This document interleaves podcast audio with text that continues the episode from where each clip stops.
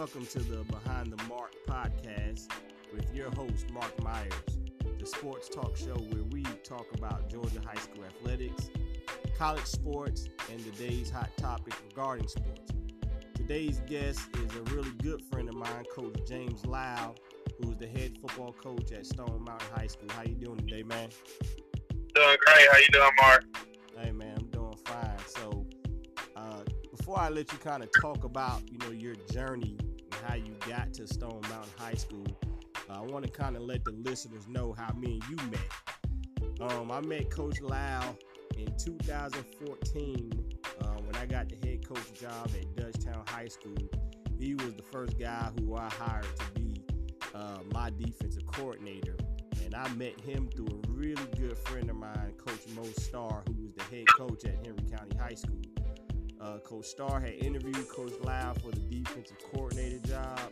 And although he did not hire Coach Lal, um, he decided that this was going to be a right the right guy for me for what I wanted to do uh, with my defense. And so I knew immediately, you know, once you know me and me and you met, Coach, that uh, you was the guy for the job, and you was the guy that I wanted to take the job and lead our defense. And you know, we've been friends ever since.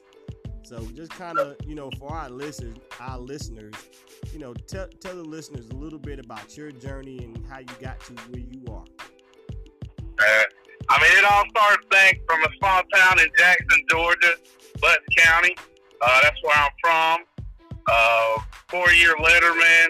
Uh, love football. Uh, come from a very poor background, and you know, basically, you had two options, well, three options. You either one, you're doing drugs or doing something illegal, or you're working, digging ditches, or doing some type of warehouse, or uh, you could be that special person to get a higher education and and prosper and you know better yourself. So I, I tried my best, work my butt off uh, to try to change change the perspective of my family outcome, and uh, went to college. Uh, unfortunately for me, it was a little bit. I'm a journeyman. I'm a journeyman as a head coach. So um, I went to junior college, uh, then went up to Union College in Kentucky. Um, stayed there, played there for a year, and unfortunately, um, my my grandmother passed. That's who raised me, and uh, decided to come back home, finish finish my degree, and uh, basically bounced around from job to job. I've been blessed to be with people that really have saw the the the, the drive and the you know the, the hunger of trying to um, to to improve myself from day one, especially in the coaching business. Uh, you know, four years as a defensive coordinator. I ended up taking an opportunity when I was 20, you know, 26, 27 years old to be a defensive coordinator. Um, came back to Georgia, uh, coached, coached as a coordinator, coached as an assistant coach. And like you said, the way we met, you know, it's crazy. The other part of the story, what people may not know, is Coach Starr, which if you know Coach Starr, he is a he is particular on his coaches. He will interview you and grill you to to know to know in to make sure you know your your stuff. And through that inter and through that, that internet uh, through that interview process, he sent me questionnaires, ten questions about situational football, this, that, and the other. And I would send it back in moments' notice. And and for some reason, uh, he gave me an interview and he was like, "Listen, I just had to meet you because I've never had anyone um, do the questions and complete all the the tasks so quickly. So I wanted and with with fidelity." And so he wanted to interview me, and we interviewed. And of course, he's a four three defensive guy, and I'm a three five guy. So, like you said, uh, it just wasn't a match through the interview. And uh, but lo and behold, he gave me your number. We talked, and you know, our friendship began, and our coaching relationship began since then. And you know, I, I do uh, think you're a dear friend, and without you as a mentor, you know, I wouldn't be where I am right now. Hey, I appreciate that, man. Definitely, definitely, definitely appreciate that. You know, so you know, you you definitely you know mentioned the three five defense, and I'm a three five guy, and I know that was one of the big things that you know kind of drew me and drew my attention to you. You know, during that, you know, I I, I tell Coach Starr, you know, I, I, I thank him for passing up on you. you know, um, yeah, I, He regrets it now, but you know that's that's life, and you know all all of our all the coaching trees that we have, especially with the one that me and you are connected with, they're all four three guys except for us. So you know those guys just think different. Yeah, definitely, definitely. So you know one, you know, you're you're at Stone, so you find yourself now as the head coach at Stone Mountain. You just finished your first uh, season as the head coach there. You know, for a lot of guys, you know, there are a lot of guys in the coaching profession who they want to be head, they want to be a head coach, they want to get their first opportunity, and you know, for you know, for some people, you know, they go on dozens of interviews and they go years before they finally get that opportunity. Kind of, you know, tell me a little bit about, you know, how you ended up at Stone Mountain. Like, what was the process like of you getting that job? Well, the process started is uh, we actually, I was at Morrow High School as the defensive coordinator there for three years, and we actually played them in our August scrimmage. Um, so when I saw them, you know, went back and watched film when I saw the opening in uh, early um, November, December, and uh, just I just remember, you know, shaking hands with the kids seeing how they were very athletic, but just small in group and you know um, not very um, consistent on on either end. But so that I thought I could handle and change in the process. Um, so that was my first mind. I want you know, and I tell this to any coach now is don't don't go to a place just to be a head coach. Go there with with a purpose of knowing that you can change. You know, uh, just being a head coach is not not always the best thing. And I know you told me that time and time again, but you know, again, that's something that I entail and I keep with me as well. But the process and was basically I interviewed. You know, you always want to send uh, send out an interest letter to the principal. Uh, you want to send an inter, inter, interest letter with uh, to the AD, and um, you know, try to process as much as they can. And then some of them will direct you to you know, the application process or some uh, of that nature. So um, I applied. Uh, it takes a little bit of time, but also during that time, that's your prep time. Which, as a young head coach, you know you need to be prepared as if it's, it's a Friday night. You can't just go in there and just wing it. Um, you know they'll see that right off the rip, and they most principals are not coaches. You know they're not coaches. They want or you know, uh, another mentor of mine always says, you know, you gotta you gotta be able to demonstrate and communicate how you're going to lead this team without X's and O's of football. Uh, because you know, nine out of ten times, uh, the principal has no clue of X's and O's in an interview. Yeah, definitely. The, a lot of people don't realize how necessarily have to be, you know, the best uh, sports or X's and O's type person. They just need to basically uh, support, I think, your vision and your mission of what you're trying to do. And um, a lot of people don't realize uh, how important that is. I think coaches do, but I don't think parents or fans or just the average person realize how important it is to have consistency with your administration. You know, um, you know, my, my next question for you is, you know, like you like you stated, you've been to a couple of programs. You know, you've been in Florida, you, have been here in Georgia at Morrow and Ola, and with me at Dutchtown, and you know, you have obviously a number of mentors. You know, even from your, your Jackson High School days. Uh, you know, what is it that you have gotten from these other programs and have brought you know, with you to Stone Mountain. Because I know for me, uh, I've been under some really good head coaches, I, I, and I have been able to take something from each and every single one of these guys and kind of implement it into my own program that I thought would help me have success. You know, kind of run me through some things that you that you may have brought with you.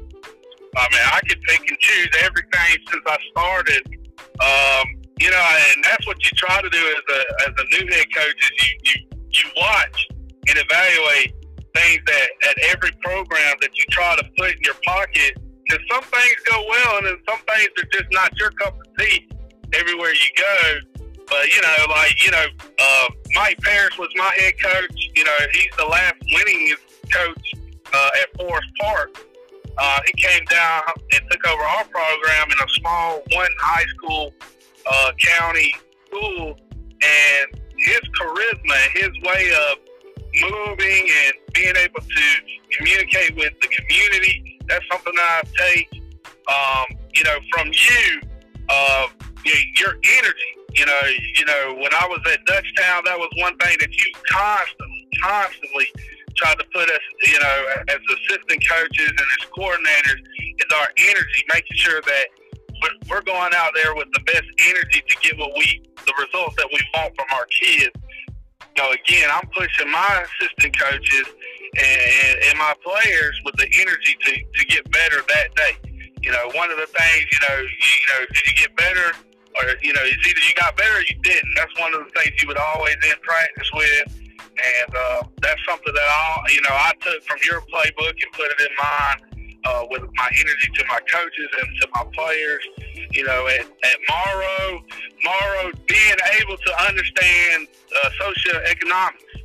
You know, not to say, you know, not to say that we didn't have uh, a lot, but we didn't have much. And I know you coming from Clayton, um, you know, you know, it's tough. It's tougher. And then coming into DeKalb is definitely a, you know, the same kind of circumstances, just a different area um, but that socioeconomics to squeeze that juice out, you know, getting everything you can, making sure financially, making good financial decisions, not for you personally as a head coach, but making financial decisions as, as to better your program, whatever little money and, and, and that you can bring to you, to your organization.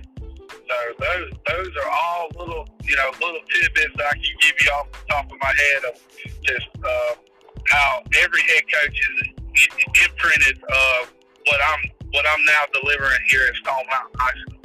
Yeah, you know, and you know, just trying to do a, a lot with a little. You know, you you know you're gonna play against you know some pretty good programs and some pretty good schools that have a lot more resources than you, have a lot more money than you, and a lot more support.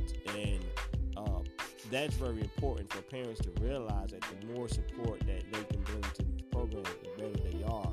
Um, so, you know, as I, you know, go through through my questions, one of the things that you know I always try to ask, you know, people who are brand new head coaches is, you know, for me, I know when I became a head coach, Coach Starr, who we just was talking about, one of the things that he said to me was, uh, even though I he felt like I was prepared to be a head coach, there were some things that I wasn't gonna know or learn until I actually became a head coach. I can sit up underneath head coaches and be a good assistant and a good coordinator for years, but there were just gonna be some things that I just wouldn't learn unless I became a head coach. Sort of like, you know, one of the analogies I like to use is You'll never learn how to swim unless you jump in the water. You can watch as many videos on swimming that you want. You can, you know, go to people for tips, but unless you actually jump in the water, you ain't gonna learn how to swim. So, you know, what is something that you learned uh, in your first year of being a head coach that you know you just didn't know about or didn't know, you know, going, you know, before you got there? Yeah. Uh, I mean, there I could give you a list long as as, as, as you can get, but uh, one of the things that I felt like I learned and now I'm doing better of is being able to um, understand the delegations and the communications through uh, my county. Uh, as you know, every county is different. Uh, we, you know, I know between us, uh, we've been to Henry and Clayton and DeKalb, and they all run a little different. You know, Henry probably being the most different, but just understand understanding, you know, not double spending, not you know your budgeting, your your communication with you know uh, central office and county um, you know administrators to to understand what is what is what are they there to assist you for, and what are you having to do to fundraise for? Uh, those things, you know, you know, coming from Henry County, knowing that you know they're pretty much individ- individual, you know, sanctions and organizations. So, you know, fundraisers, community support is is tremendous in growing their program. Um, you know, look, you know, fortunate for me, I'm in DeKalb, so DeKalb does a lot of stuff with helping um, different programs with the, the essentials.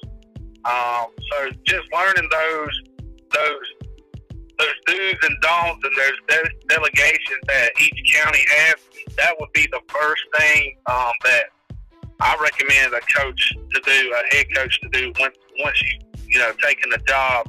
What is the county providing? What are county? What are the expectations as you as the head coach for you know your budget? Because that's the that's the biggest thing that really sets you apart and actually helps your program grow.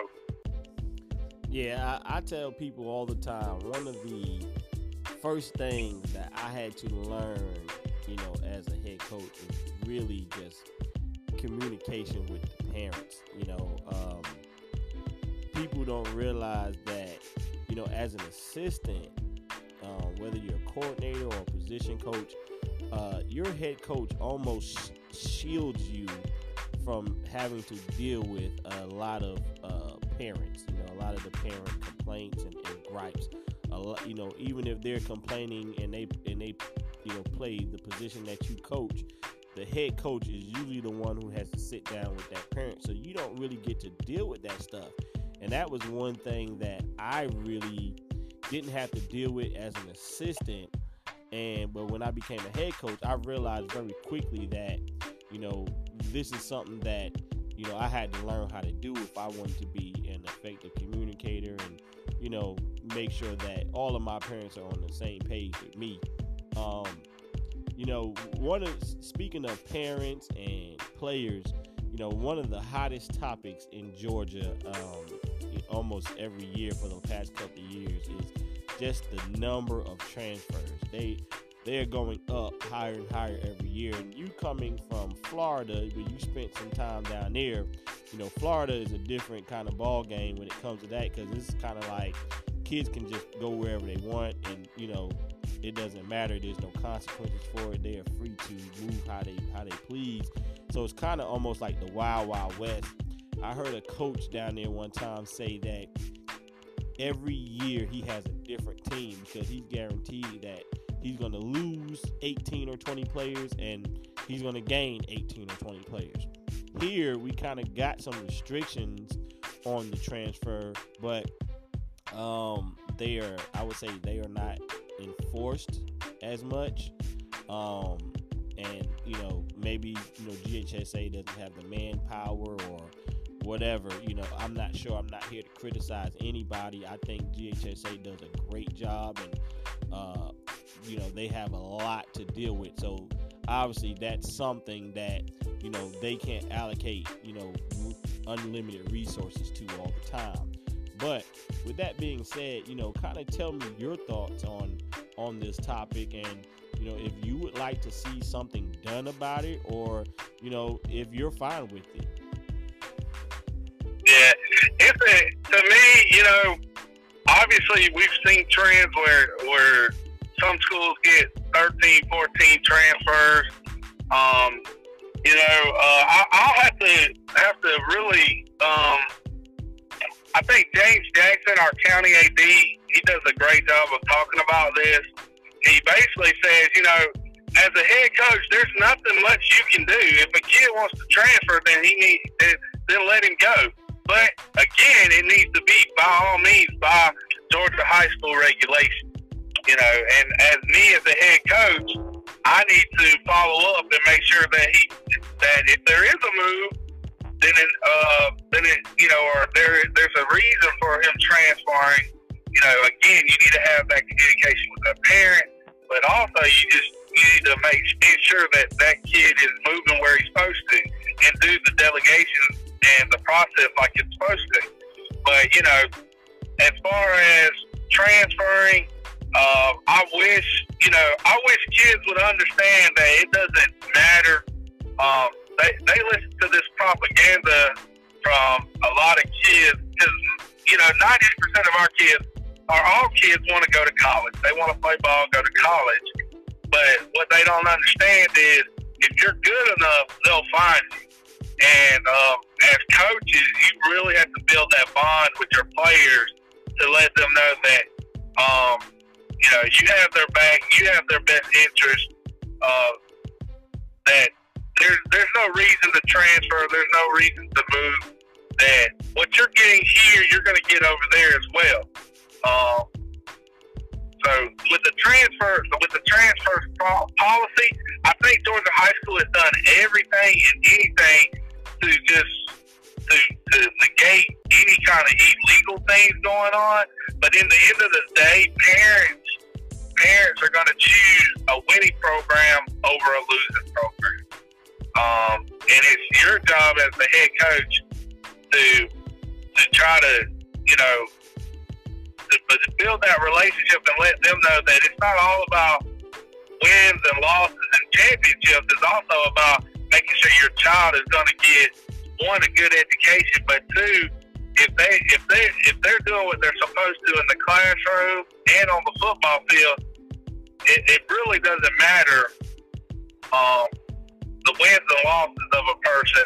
It matters of the product and the product on the field and off the field as a student athlete yeah, I, I, mean, I definitely, definitely, definitely understand that. You I was having a conversation with uh, Jason Carrera, who is the head coach at Meadow Creek, not too long ago, and the best way he put it was, was that he understand, he understood rather that his school was very transient, and he was going to get move-ins and move-outs all the time.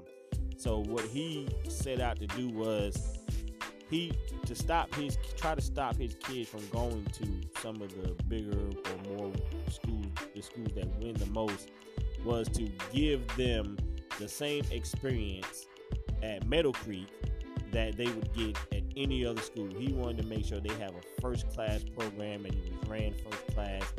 And uh, that made a lot of sense to me. Like, you know, a lot of times, you know, people are trying to find ways to stop uh, kids from leaving because they don't want them to leave.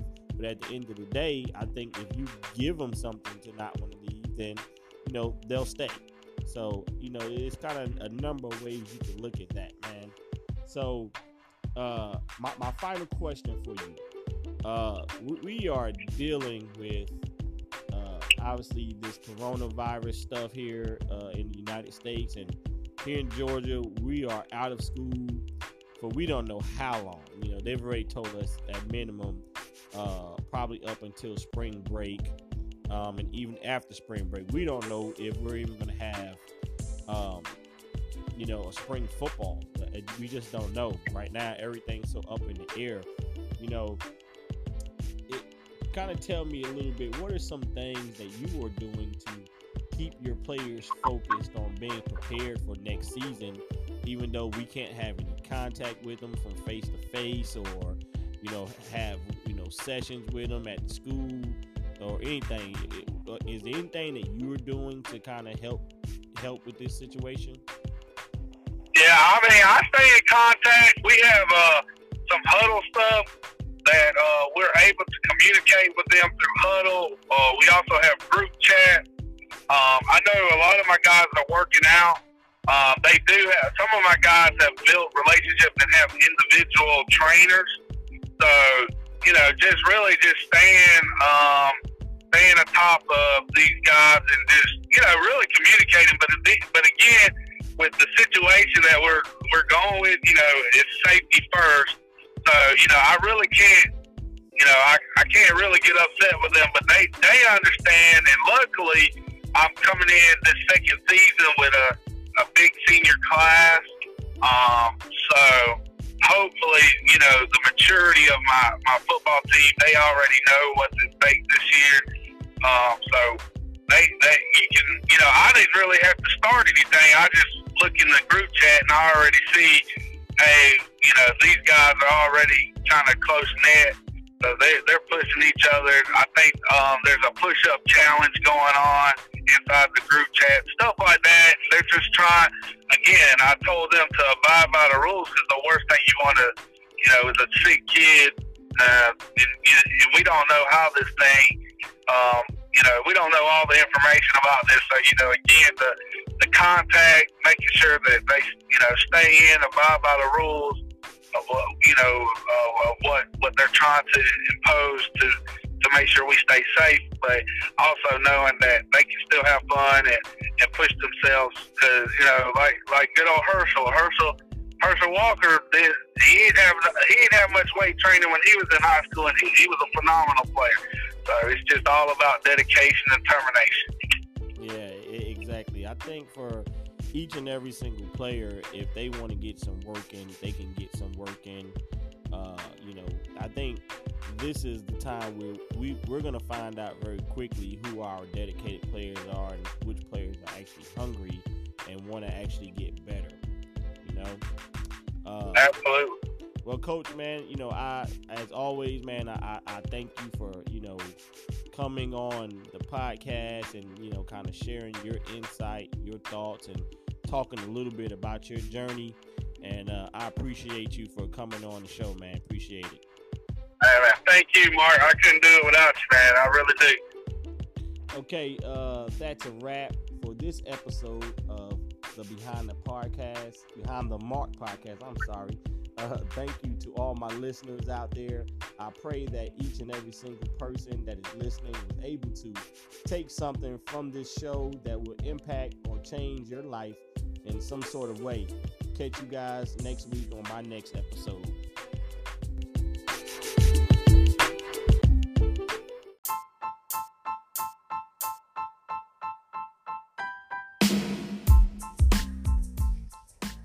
Welcome to the Behind the Mark podcast with your host, Mark Myers, the sports talk show where we talk about Georgia high school athletics, college sports, and the day's hot topics regarding sports. Today's episode is really a, a very special episode for me because it is actually the first episode that I'm airing on my podcast. Um, a little bit about the history of my podcast and how it got started about a year ago, um, I just kind of built this passion for wanting to share to my audience and to uh, people who I interact with on a daily basis, whether it be on social media, uh, whether it be at school, or just you know people who I know in my family. I wanted to share uh, some things that I am passionate about. Basically, everybody who knows me knows that I'm very passionate about high school athletics. I'm very passionate about uh, college sports, and uh, I'm very passionate about helping kids and helping other coaches. And so I decided that one of the best ways to share this is by starting a podcast. And I wanted to start something that was unique and a little different from some of the other podcasts that are out here. You know, there are very many podcasts that are out here, but there was nothing really out here that kind of geared people toward uh, high school athletics. Um, maybe there's one or two out there, but uh, there there aren't very many that I've come across. So I wanted to start one that kind of catered more to my audience and the people that I know, and hopefully, you know, somebody gets something out of this. Hopefully, there's a coach who gets a golden nugget that helps uh, them and their program, or helps them to get their first head coaching job uh, maybe there's a, a, a parent or a player out there who learns something from this podcast that helps them uh, through their journey. So this is kind of you know how this thing got started. Uh, a little bit about me. You know, my name is Coach Mark Myers, and obviously, like I said, I'm host of this podcast. A little bit about my history with athletics and sports.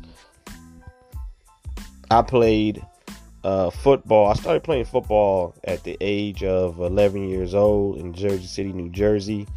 Uh, then I moved here to Georgia um, in the eighth grade actually, and played my one year of eighth grade ball. Uh, then moved on to high school where I played for. Uh, where most of people in Georgia know about McEachern High School, big time powerhouse program.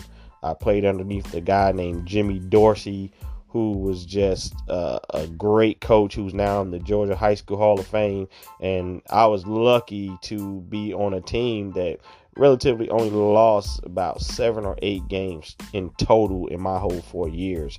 And so um, from there, I went on to Georgia Southern University, where I was a part of a team that won two Division One AA or Division One FCS uh, national championships, and you know, that really uh, taught me, you know, being in both of those programs really taught me how to win and how to win at a high level.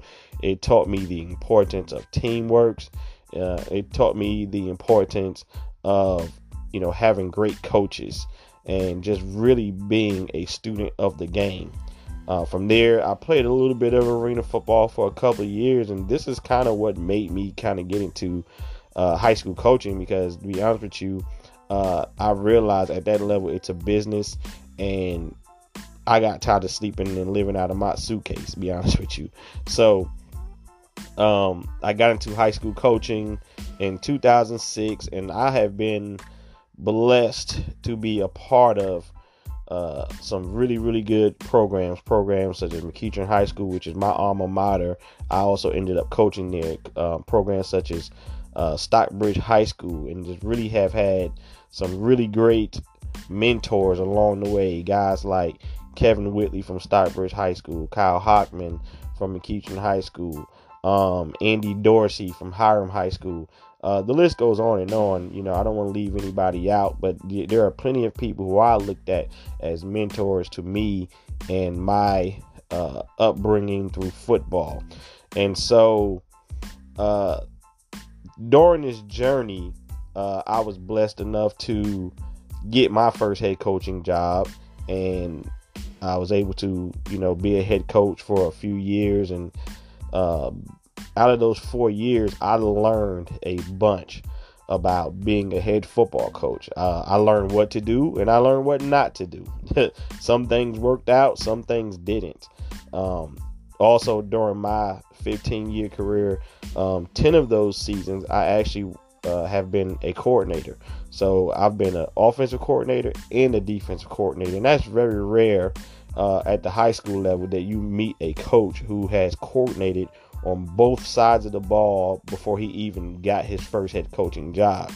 And so, you know, in short, you know, that's a little bit about me and kind of my journey uh, I, have had the opportunity to coach some really, really good uh, student athletes, guys who have went on to play at some big time programs and do some great things. And so now, you know, here's another chapter in my life and my career that I wanted to get started. So, in today's podcast, I wanted to, you know, kind of highlight a couple of things that is going on in the world today. And hopefully we as coaches can use this uh, as a tool to actually motivate our players. So everybody knows right now you know we are dealing with a global crisis with the coronavirus. And what has happened is a lot of schools well pretty much almost all schools across the across the country have canceled classes, have canceled school for the next couple of weeks, and we have no idea when we are coming back. Uh, spring sports uh, are on hold, and they don't even have any idea if they will get to finish their season. Along with that, me as a football coach, I have no idea if we're even going to be able to do spring football practice. So that's kind of a scary time and a scary moment for high school athletes and high school athletics because right now there is so much uncertainty. But the one thing that I do know is that eventually, one day, and hopefully sometime soon, high school athletics will resume. And we want to make sure that when that happens, we are prepared. We are prepared as coaches, we are prepared as players. And So today's topic is going to be ways to keep your players focused on next season and make sure that they are still working out. I think that is very important for us as coaches to find creative ways to keep our players focused on the season and make sure that they're still taking care of their part by making sure they're working out. So that way, as soon as uh, we resume or as soon as our season starts, uh, we didn't lose, you know, four, five, six, seven weeks, however long that we are out of school. You know, we want to make sure that everything that we have been doing up to this point, uh, we don't lose that. As coaches, it is very important for us to make sure that we are holding our players accountable um, to these things. And we got to make sure we are doing our part to make sure that um, we are providing them with all the necessary resources and information to to to keep them focused on the season and to keep them working out because be honest with you a lot of our players they don't know. A lot of our parents they don't know. And that's a part of our job. A part of our job is for us to uh, be a coach and a teacher and teach our players how to stay focused and be motivated and things like that so, what I have done was highlighted um, six main things that I have come up with, um, or way which are ways to keep our players focused for next season, and to make sure that they are still working out. Uh, by no means do I have all the answers. I don't. Um, I have learned from some really good people, just like other coaches. We all learn from some really good guys. We go on the internet and we find out some different ways and uh, to be students of the game and to find out how can we help our programs. Whether we're going on the internet, whether we're lear- learning from other coaches, or whether we're going to coaching clinics or whatever, um, there are a unlimited amount of resources that we as coaches use if we want to be successful to help our players out. So here are six main ways that I have come up with to help our players to stay focused on next season and make sure that they're still working out. Number one, put together some workouts for your players that they can do at home using the basic things that they have in their in their house. Uh, some kids they are blessed to have a small weight set, maybe with some dumbbells, maybe with a bench or some medicine balls. Uh, if you have a player who has these items at home, then maybe you know you can put together uh, more of a individual workout that is tailor made for that kid and the equipment that he has. Um, I can remember as a kid, um, little funny story. Um, I can remember as a kid when me and my cousins used to get on punishment.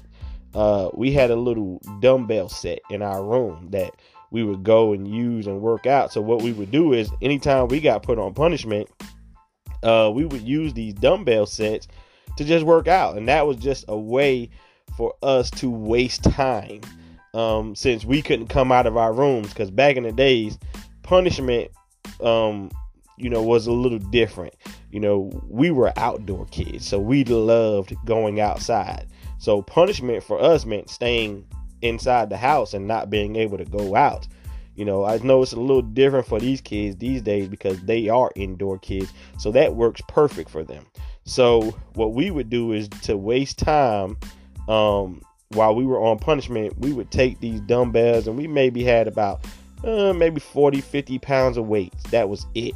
And we just found creative uh, exercises to do with these dumbbells. And I tell you what, by the time uh, I got to high school, me and my my cousins, we probably was a little bit more like our body was a little bit more developed than the average ninth grader because we were already introduced to weights at a very young age. We got introduced to weights in middle school, and we would just take these dumbbells and do, you know, simple things like uh, arm curls, uh, tricep extensions, um, and you know anything that we could think of you know, we would do um, you know, dips on the bed, you know, reverse dips on the bed, you know, all kind of stuff. So these are things that, you know, y- your players can do. Um, now, I know that all players don't have, you know, weights at their house. Some players are not blessed to have those things. So you're probably saying, well, what do the what do those players do? Uh, there are plenty of exercises they can do without weights or any equipment. Believe it or not, um, they can use some of the basic things that they have in their house. You know, to even do some exercises. Uh, a couple of exercises just off the top um, that they can do. Obviously, you can do push ups. You don't need anything to do push ups. You don't need anything to do sit ups. You don't need anything to do planks. You don't need any equipment to do Russian twists or even go jogging. You know, I know people are trying to practice their social distancing um during this crisis but you know we still can go jogging. We still can go outdoors. We just want to make sure we are not in crowded spaces. Um your players they can take some of the most basic items in the house such as a chair and use it to do some upright rows or um, rear single leg elevated squats. Um, there are so many exercises that you can do inside of your home using basic items like chairs and maybe a small coffee table. Now, I'm gonna let you know something right now, players. uh, if you get in trouble for messing up your parents' furniture, uh, do not come and blame me. I am not telling you to use your parents' furniture. I'm just telling you this as an idea. You know what you can and can't do inside of your homes. All right. Um, another thing that you know your players can do. They can easily uh, go outside if they have a yard and and do agility drills, or go to a local park that is not very crowded and go do some running and do some agility drills, some cone work, and all those things that you actually do with your program already. Uh, I think the players who are very self motivated will go and do those things on their own if you hold them accountable to it and make sure that they are doing it. All right. So the next thing, number two, coaches use technology to your advantage. All right. And we live in a day and age where if you as a coach, if you're not using technology um, to your advantage, then you are left behind because that's just the world that we live in today. And some of the ways that you can use technology to your advantage um, is just simply, you know, send, make up the workouts, like I said in, in number one, and send them out to your players. Send them out through email, send them out through group chats or whatever. Um, as a head coach, one of the things that I had always, I had the emails of every single one of my parents um, that was in our program. And so whenever I want to email something out to them, uh, I could email it out to everybody at once. Um, you know, most of our kids, they're already on group chats with each other. I know coaches who are on group chats with their players. Just make up the workout and send it out to the parents and send it out to the players. Um, so that way they could have something to visually look at to guide them um, through these workouts. You can also use uh, apps such as Remind 101 or web services such as Google Classroom to post the daily workouts. As teachers, these are things that we already have, believe it or not. Right now, I'm sitting at home and I've been told by my principal and my uh, county administrators that we are still supposed to be putting assignments on Google Classroom for our students. So why not put together a Google Classroom or some Remind 101 uh, app that you can post the workouts daily for your kids that you want them to do at home. All right, using the basic stuff, like I said, that they may have in their house. There's so many things that they can still do at home, like I said. So use you use those as a tool to send these workouts out. All right. The next thing, make make videos and post them to your team social media accounts these days almost you, you can't find a high school team that does not have a social media account that is controlled by someone in their program. So take this social media account, all right, you or one of your coaches post the exercises that you want them to do and, and demonstrate them if you want.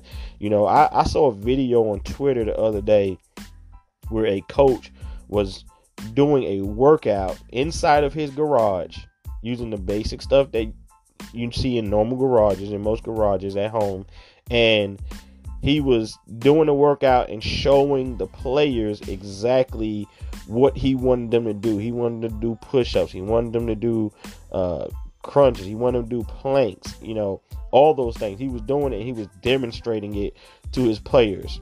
All right, you know, and you know something that also could be a little fun that I've seen with some some of the kids. Some of the kids are actually posting their own social media videos of them working out to show their coaches, like, "Hey, coach, you know, even though we are out of school, I am still getting work done. Look at me." Um, and I think that's a that's a great thing. Not only that, as coaches take um, advantage of that and give them praise. We all know that as coaches, we got to find ways to keep our players motivated. So if we are giving them praise by going out there and doing this on their own, by commenting uh, on their videos for doing a good job and and being motivated, uh, and or either self, you know, either retweeting the videos, this is something that all of our players uh, love when I when we give them praise. So go ahead and make sure that anytime your player does something like that, go ahead and give them a little praise and and and encourage them to continue to make these videos of themselves working out.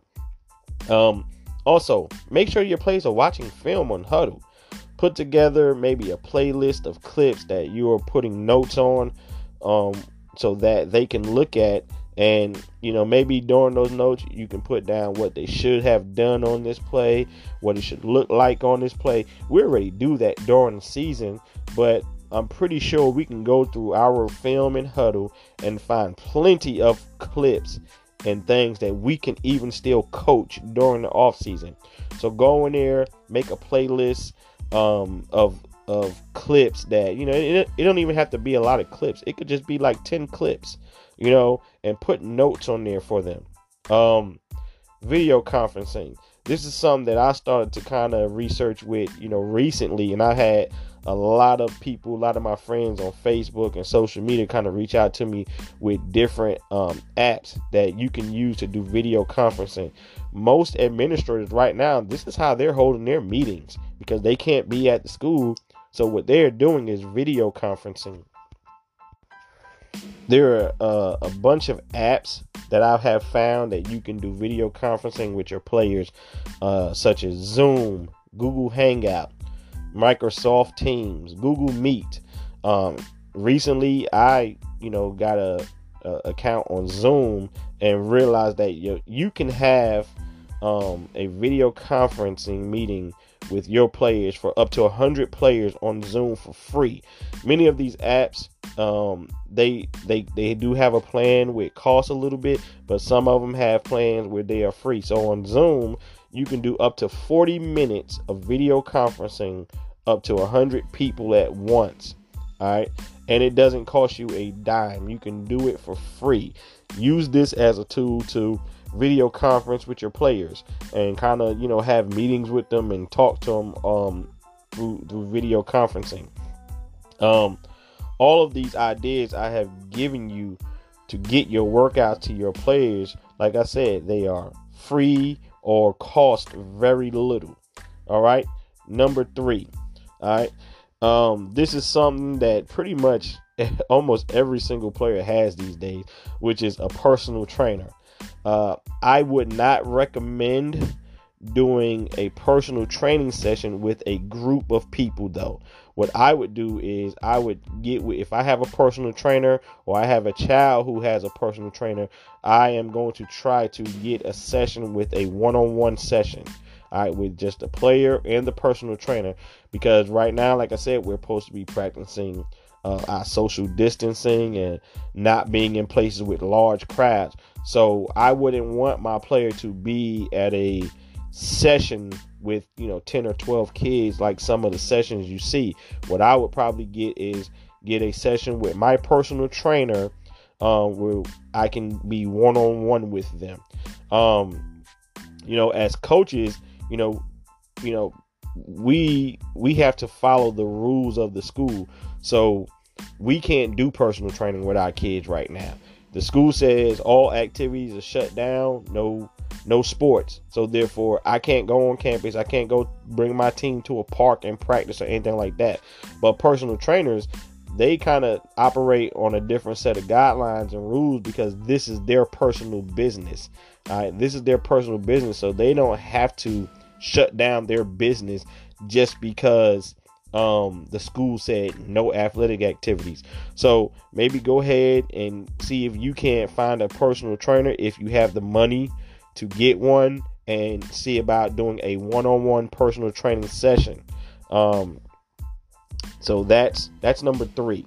Number four um continue to motivate your players and keep their eyes on the prize by sending out daily motivational quotes uh, one of the things that I you know, did when I became a head coach was I took something from almost each and every single head coach that I served under and brought it with me to my own program. One of the things that I took with, with me from Stockbridge High School from a guy named Kevin Whitley, who's now the defensive back coach at Georgia Southern, um, was you know just having motivational quotes every week for my players and talk about it at practice. So this is something that you can do from home. Easily like i said you know find you know some sort of group chat you know text message your plays whatever and send out daily motivational quotes. Put it on your um your team's web page put it on your team's social media accounts. Just send out daily motivational quotes to let them know that you are still trying to find ways to motivate them uh, even though they can't actually do anything with athletics with the school right now. You also want to continuously emphasize your team goals to your players. Um, every single team has team goals. Make sure you are continuously emphasizing those team goals to your players um, so that way they can still kind of keep their eyes on the prize and keep their eyes on why they are actually doing what they are doing. Okay. Number five, use this time to bond with your players off the field by calling them personally, texting them, or whatever. And I kind of already talked about the group chat thing, but you know, this is also a great opportunity for us to get to know our players off the field we spend so much time coaching our players on the field that I think that as coaches, we don't always take enough time to get to know our players off the field and know what their home life is always like, know what they like to do, what their interests are outside of sports. So, you know, just pick up the phone, call one or two of them a day.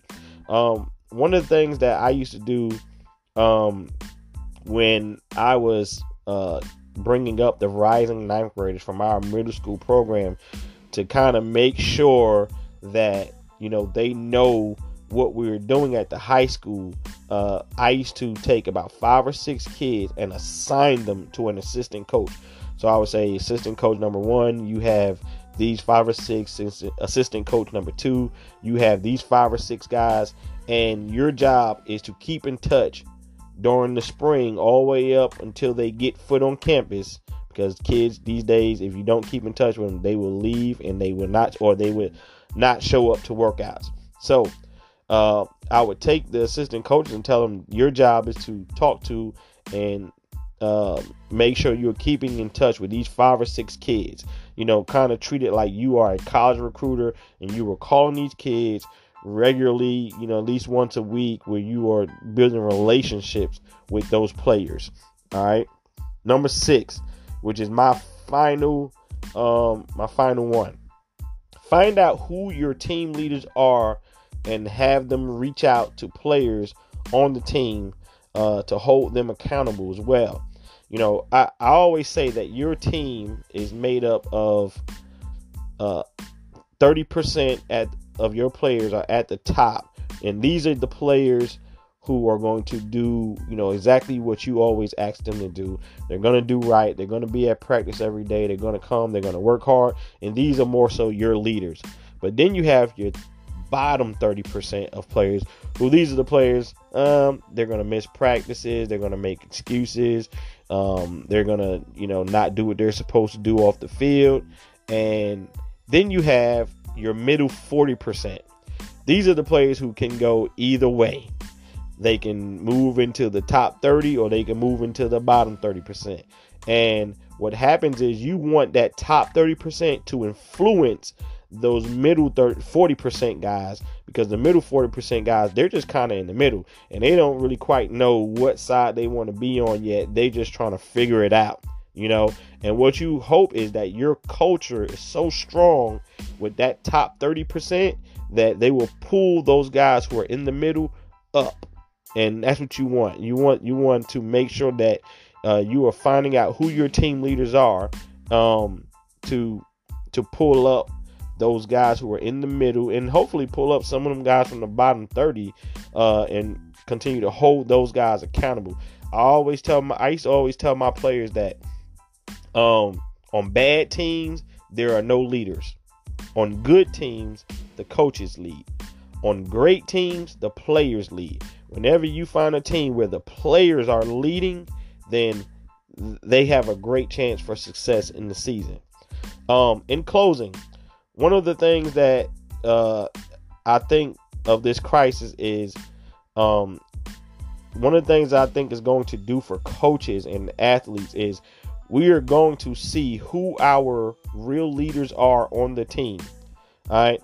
And who's really self motivated to prepare themselves for their upcoming season. Because we're going to find out who's willing to work and be self motivated um, to get themselves prepared. All right, that's my time, y'all. Okay, that's a wrap for this episode of the Behind the Mark podcast. Thank you to all my listeners out there. I pray that each and every single person that's listening was able to take something from this show that would impact or change your life in some sort of way. Uh, catch you guys next week for my next episode. Make sure you tune in. I have a very special guest that I'm going to be on the phone with and uh, I believe that he has a message uh, for you that can help you, whether you are a coach, whether you are a player, uh, whether you are a parent. All right. Tune in next week. Goodbye.